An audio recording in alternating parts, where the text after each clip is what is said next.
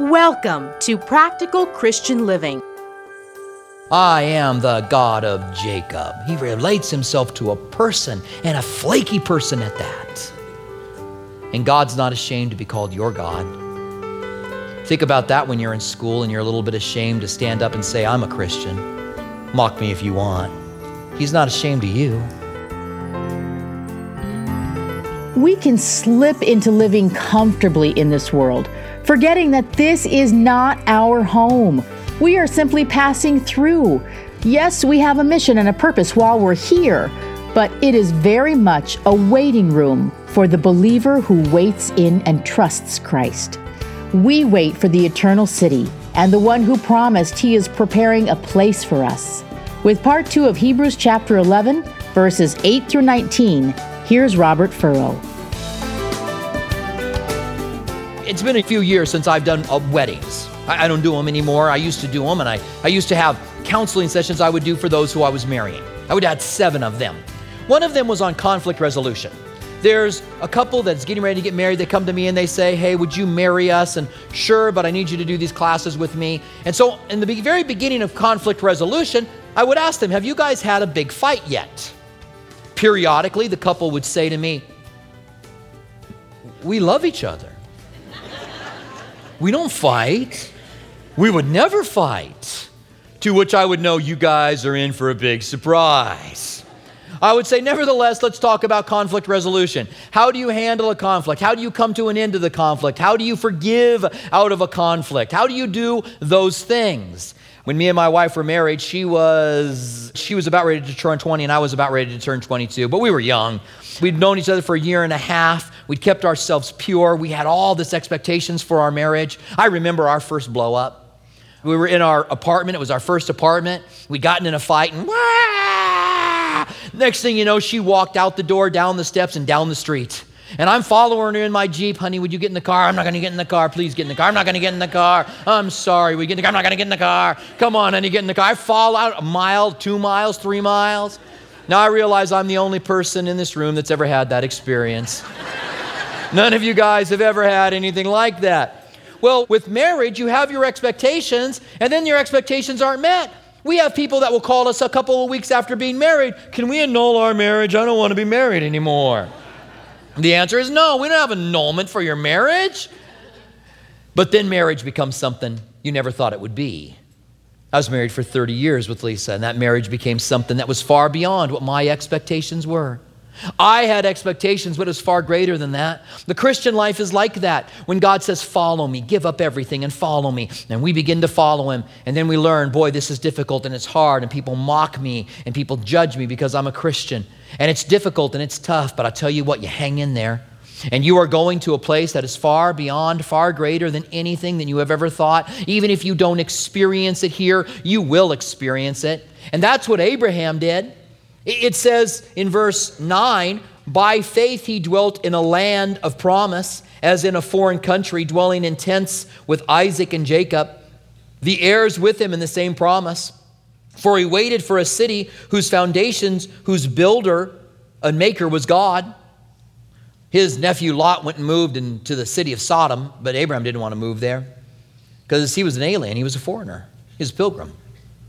He lived in tents and he traveled around because he didn't belong in any of those cities. And the truth is, you and I are called to be lights in the midst of this city, but we don't belong in this city. This isn't our home. You ever look at the news or watch what happens or hear some judgment that some judge makes and go, I don't understand it. I don't understand this world. What's going on? What are they doing? Where are they going? What's going on with this world? You ever, feel that way? Good. You're supposed to. If you said to me, I'm 100% comfortable with this world, I love it, I love all the politics, I love everything going on in the world. If you said that, I'm going to say, oh, you got some problems with your faith.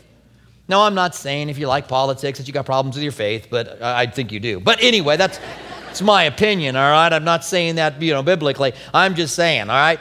But here's the truth. We're only passing through. And if we're only passing through, then we're not too connected to this world. And I see it regularly. This is not my home. And when I see the news or hear the news, I go, This is not my home. I don't understand why people do what they do. I don't understand what's going on in the world. And I often say, if I were running things, and I don't know whether you guys would be happy to have me run things or not, but I often say, if I were running things, things would run a whole lot different. And I have a feeling you say the same thing because we are not from here. We're aliens. You might not have a finger that lights up and say, ET phone home, but you're an alien nevertheless. you don't belong here. Neither did Abraham. Now, Pharaoh, uh, Pharaoh, Sarah, who was fair, also received, it says in verse 11, by faith, Sarah herself also received strength to conceive, and she bore a child when she was past the age. What does the past the age mean? She had gone through menopause. She was past the age. In fact, she was 89 years old when she conceived. And it says she was past the age, but she bore a child because she judged him faithful who had promised. It wasn't about Sarah grabbing something that God had never promised her. Faith is receiving God's promises. Faith isn't getting something God hasn't promised. She was faithful and believed that, or she believed that God was faithful for what he had promised. Well, when did God promise this? Well, Abraham was hanging out in his tent, and I think it was a place called Mamre, and all of a sudden, two angels and the Lord come in the form of men and they hang out with Abraham in the porch of his tent. Sarah prepares a meal for him, and then she's back in the tent, but she's listening to what the guys are saying outside. So all of a sudden, the Lord says to Abraham, When I come back by this time next year, Sarah, your wife, 89 years old, past the age of childbearing, is going to have a child. The Bible says Sarah's inside the tent. She laughs. You'd probably laugh too. You're 89 years old. You're going to have a child in a year. really? What are you thinking? And so the Lord said to Abraham, Why'd your wife laugh? And from inside the tent, Sarah says, I didn't laugh. And God says, Oh, yes, you did. She's 89 years old. And it says, By faith she received. By faith she received. What does it mean that she receives? All of a sudden, I don't know what it took. I don't know. She's laying there at night, and all of a sudden she goes, God's going to give me a kid. And if God's going to give me a kid, I got to get together with the old man. And all of a sudden she says, Abraham, come here. He's a hundred. What? what are you talking about? Now, God had to do a work in both of them because she's gone through menopause and he has his problems. And if you don't believe me, look at the next verse. It says in verse 12, Therefore, from one man, and him as good as dead. It's what it says. Now, I hope I don't have to explain what him as good as dead is, all right? Sarah, come on over here, honey. What? Come on. She has faith to believe, and they conceive, and all of a sudden, Sarah, 89 years old, has a baby bun, has a baby bubble all of a sudden showing. 89 years old. I don't know. Can you picture that? 89 year old woman? Baby bun what it looks like anyway. I don't know. I, I don't get it. And then nine months pregnant, a 90 year old woman. When, when my wife was pregnant with our first child, I had an upholstery shop, and I, one of the things that I did to supplement our income was fix cars up and sell them. And I had gotten an MG Midget. You guys remember those cars? Now, there was a small MG Midget and there was a smaller MG Midget, a little roadster. And I'd gotten the smaller of the MG Midgets, and I'd had it completely redone and was having some trouble selling it. So I sold Lisa's car, and she drove the midget. She's nine months pregnant. I got a picture of her getting into the car when she's nine months pregnant with Jessica. It's a pretty funny picture. But could you imagine a 90 year old preg- nine month pregnant woman getting into the car, what it would look like? Or trying to sit down, right? Not making fun of you gals who are nine months pregnant, but you look funny when you're trying to sit down. Okay, I'm going to sit down now. Imagine. I'm sure Sarah's like, just pile them up on a wall. I'll lean, okay? And then she has the child. And she names the baby Isaac, and the name means laughter. We laugh with her, we laugh at her. But she laughed because she had a kid. For 90 years, she was barren. Now, in our day and age, not having children doesn't mean nothing. There is no stigma to a woman who doesn't have kids, but there was in their day. In their day, it meant something. And she had lived with being barren in their day for 90 years, and now she had that little baby, and it brought laughter into their home, and it brought joy into their home. And they received it because she believed. She believed and received, and God did a work in them. Now it says, Therefore, verse 12, from one man, and him being as good as dead, were born as many as the stars of the sky in multitude, innumerable as the sand which is by the seashore. Abraham never saw that. Abraham believed it by faith and received it. He became the father of, of the whole nation of Israel and the majority of the Arab peoples. But he never saw it. He had a couple sons Ishmael, who he had, the child of the flesh, which he had before God gave him Isaac, and then Isaac. And after Sarah died, he remarried and had a few more kids. God fixed him, fixed him for good. And he had a few more kids along the line before he finally died. His son Isaac had a couple kids, Esau and Jacob, and Jacob had 12 kids, and Jacob had about 100, what's 149, I think, if I remember my numbers right. He had 149 kids, so they were on their way, but he never saw it. You may never see the result of your faith. You may see it from afar off. You may believe what God's going to do, but never see it. Look at verse 13. These all died in faith not having received the promise, but having seen them from afar off, were assured of them, embraced them, and confessed that they were strangers and pilgrims on this earth. Do you confess that you're a stranger and a pilgrim on this earth? Just looking out at you now, are you a pilgrim and a stranger here? Are you a pilgrim? I just had to throw that out there. Little John Wayne. I just couldn't help it anymore. Are you a stranger here, really? I mean, th- th- or is this earth your home? It's not. You think, but you confess it. Do you tell your children, this isn't where we belong? We have a heavenly country. We have a city prepared for us. Jesus said, I'm going away, and if I go away, I go to prepare a place for you. And I'm going to come back and get you that where I am, there you may be also. God has prepared a place for me. I uh, during our conference, I hung out a little bit with Levi Lusko. Just a few days after Lisa went to be with the Lord in December, his little girl had an asthma attack and she died. So we were talking together and we were just kind of hurting together. You know, there's some people going through things and you don't have to say, I know what you're going through. You just know that they do. And we were talking and he said, I, I wonder where she's at. I wonder where she's at up in heaven now. And who's taking care of her? And you kind of broke my heart. You kind of see the heart of a father whose little girl has gone to heaven. And who's taking care of her. And we just began to talk about passages we know God preparing a place and God clothing us in heaven. And we found comfort in the pages of Scripture of God preparing a place. God's prepared a place for you, He's prepared a place for me. He's prepared a heavenly kingdom, and it's not here.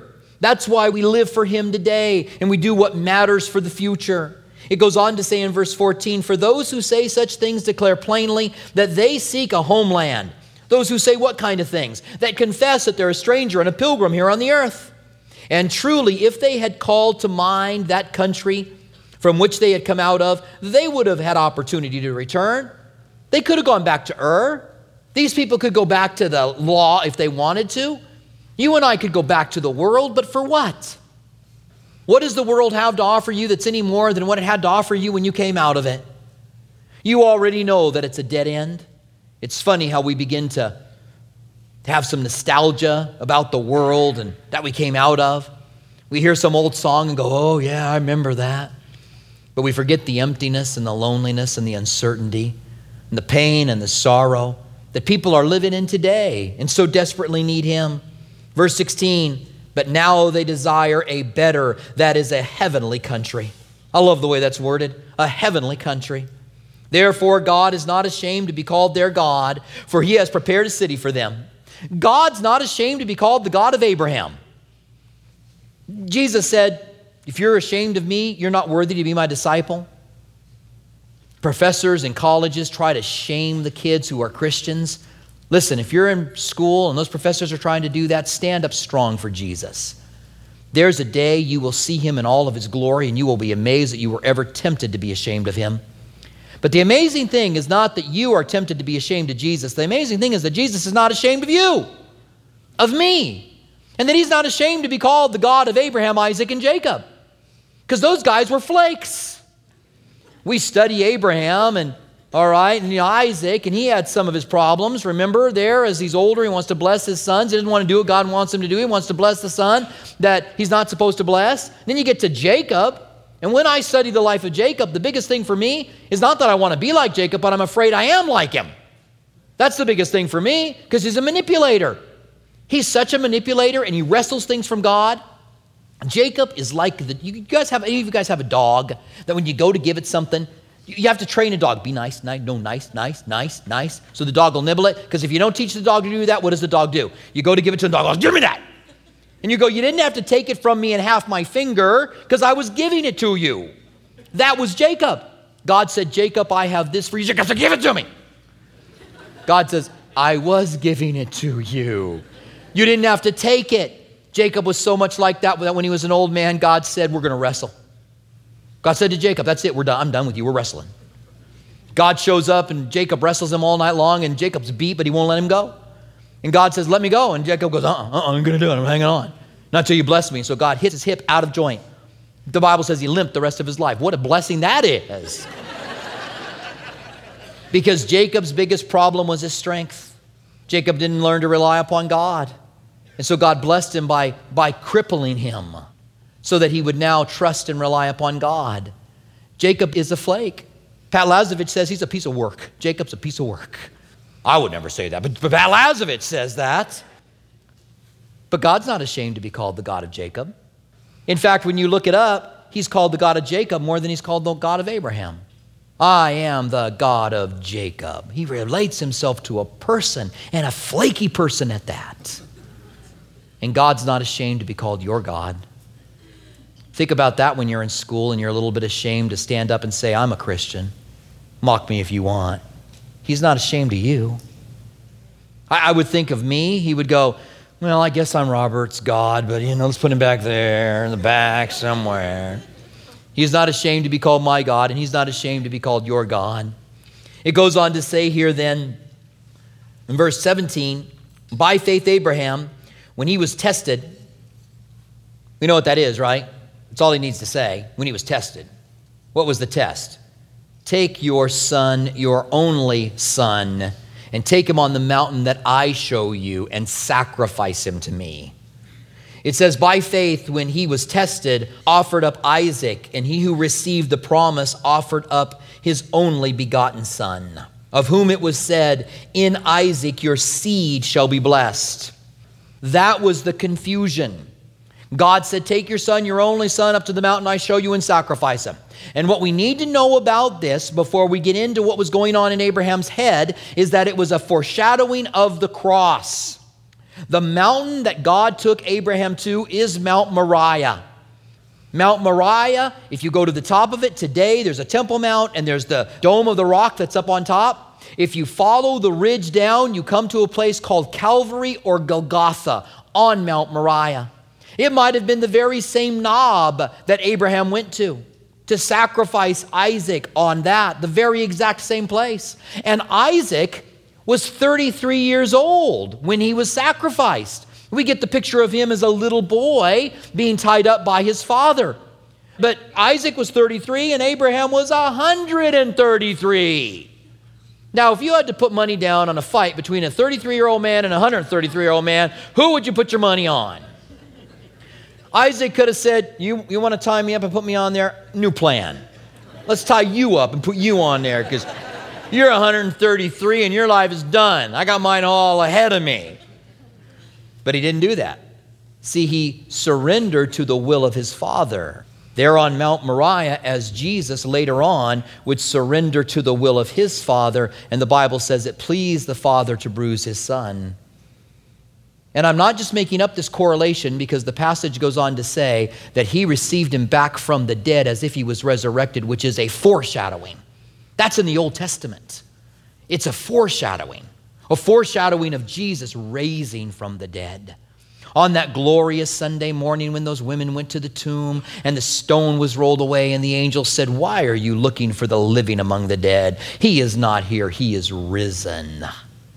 So, what was Abraham thinking? When he took his son and tied him up and pulled back that knife and was stopped by God? Look at what it says. Verse 19. Concluding, This is what Abraham did, concluding that God was able to raise him up even from the dead, from which he also received him in a figurative sense. In his mind, he said, God's got to be true, and through Isaac, the seed has to come, so God's going to raise him from the dead. He didn't understand it. He had confusion, but he was willing to do it, even though he didn't understand what was taking place, believing that God was going to bring him back from the dead. And he came figuratively back from the dead, even as Jesus would rise literally back from the dead. And so the picture would be complete.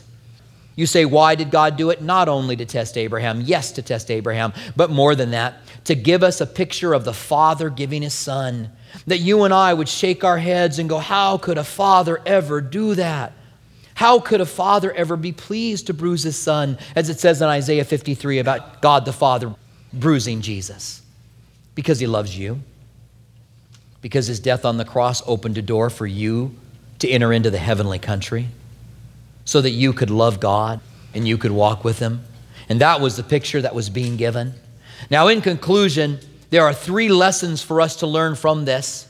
The, the first lesson is that God calls us to a land that we don't know. God calls us to something that we don't. We don't know what the future is living for Him, but now we give it to Him. We say, Lord, I give up my plans, my desires, and my goals. I deny myself and I pick up my cross and I follow you. And that is the life of faith. And every one of us in this room is called to it that we would lay down our lives. Jesus said, If you seek to save your life, you'll lose it. But if you lose your life for my sake, you'll save it. And we are going to a land and a country that we do not understand and we do not know. We're called by faith to do that. Secondly, we receive when we believe that God is faithful to keep his promises. That's when we receive from God. You want to receive what God has for you? You want to receive all that God has for you? Then you got to be like Sarah. And you got to believe that God is faithful to keep his promises, everything that he said. And finally, when we don't understand what in the world is going on, when we don't understand what God's doing, anyone there? I'm there, okay? And we don't understand what God's doing, we say, I'm going to do it anyway. I don't know what you're doing, God. I don't know why you're doing it, but here I am and I'm going to do it. And that's faith. And that's being a man and a woman of faith. And when we do those three things, no wonder Abraham becomes the father of faith. Not because he's a shining example of it, but because he is a picture of our lives and what faith looks like when we trust God for what He has said and believe it no matter what. That is the case for you and I. Stand with me, would you? And let's pray together. Father, we want to thank you again for your word. It is rich, and the water of your word runs deep. We pray that we would be men and women of faith. Lord, we confess that your word says it.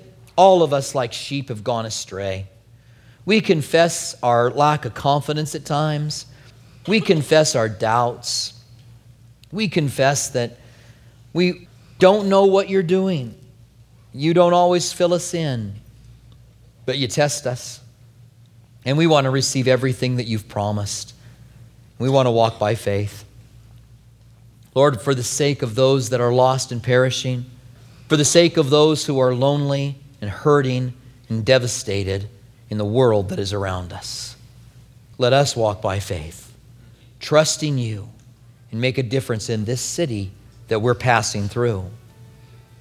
We have a heavenly country, we have a home prepared for us, and we're so thankful for that. But Lord, we want to bring as many people as we can with us. So allow us to live our lives worthy of the calling we have received. We thank you for this. In the name of Jesus, we pray. Amen.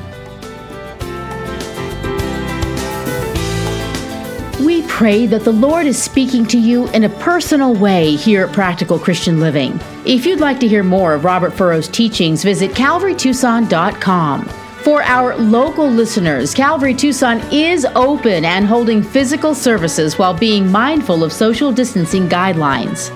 Our East Campus at Speedway and Camino Seco meets Saturdays at 6 p.m. and Sunday mornings at 9:45 a.m. Our West Campus, south of Palo Verde and I-10, meets Sunday mornings at 8:30 a.m. and 11 a.m. Our midweek service times are Wednesday evening at 6 p.m. at our East Campus and 7:15 p.m. at our West Campus. If you prefer, you can watch our service online at live.calvarytucson.com and also on our Facebook page and YouTube channel. Our online campus is available during East Campus service times. If Practical Christian Living Radio has blessed you and you'd like to donate, please visit pclaz.org. That's pclaz.org, where you can make a secure one time donation or sign on to become a monthly partner on a reoccurring basis. Have you accepted Jesus into your life or have questions about salvation? Email us at saved at calvarytucson.com. And don't forget to follow us on social media Instagram at Calvary Tucson and Facebook at Calvary Chapel Tucson. We want to remind our local listeners that you can watch Practical Christian Living Sunday mornings at 8:30 on KGUN 9 TV. May we walk worthy while we wait for the return of our Savior. Thank you for joining us for Practical Christian Living.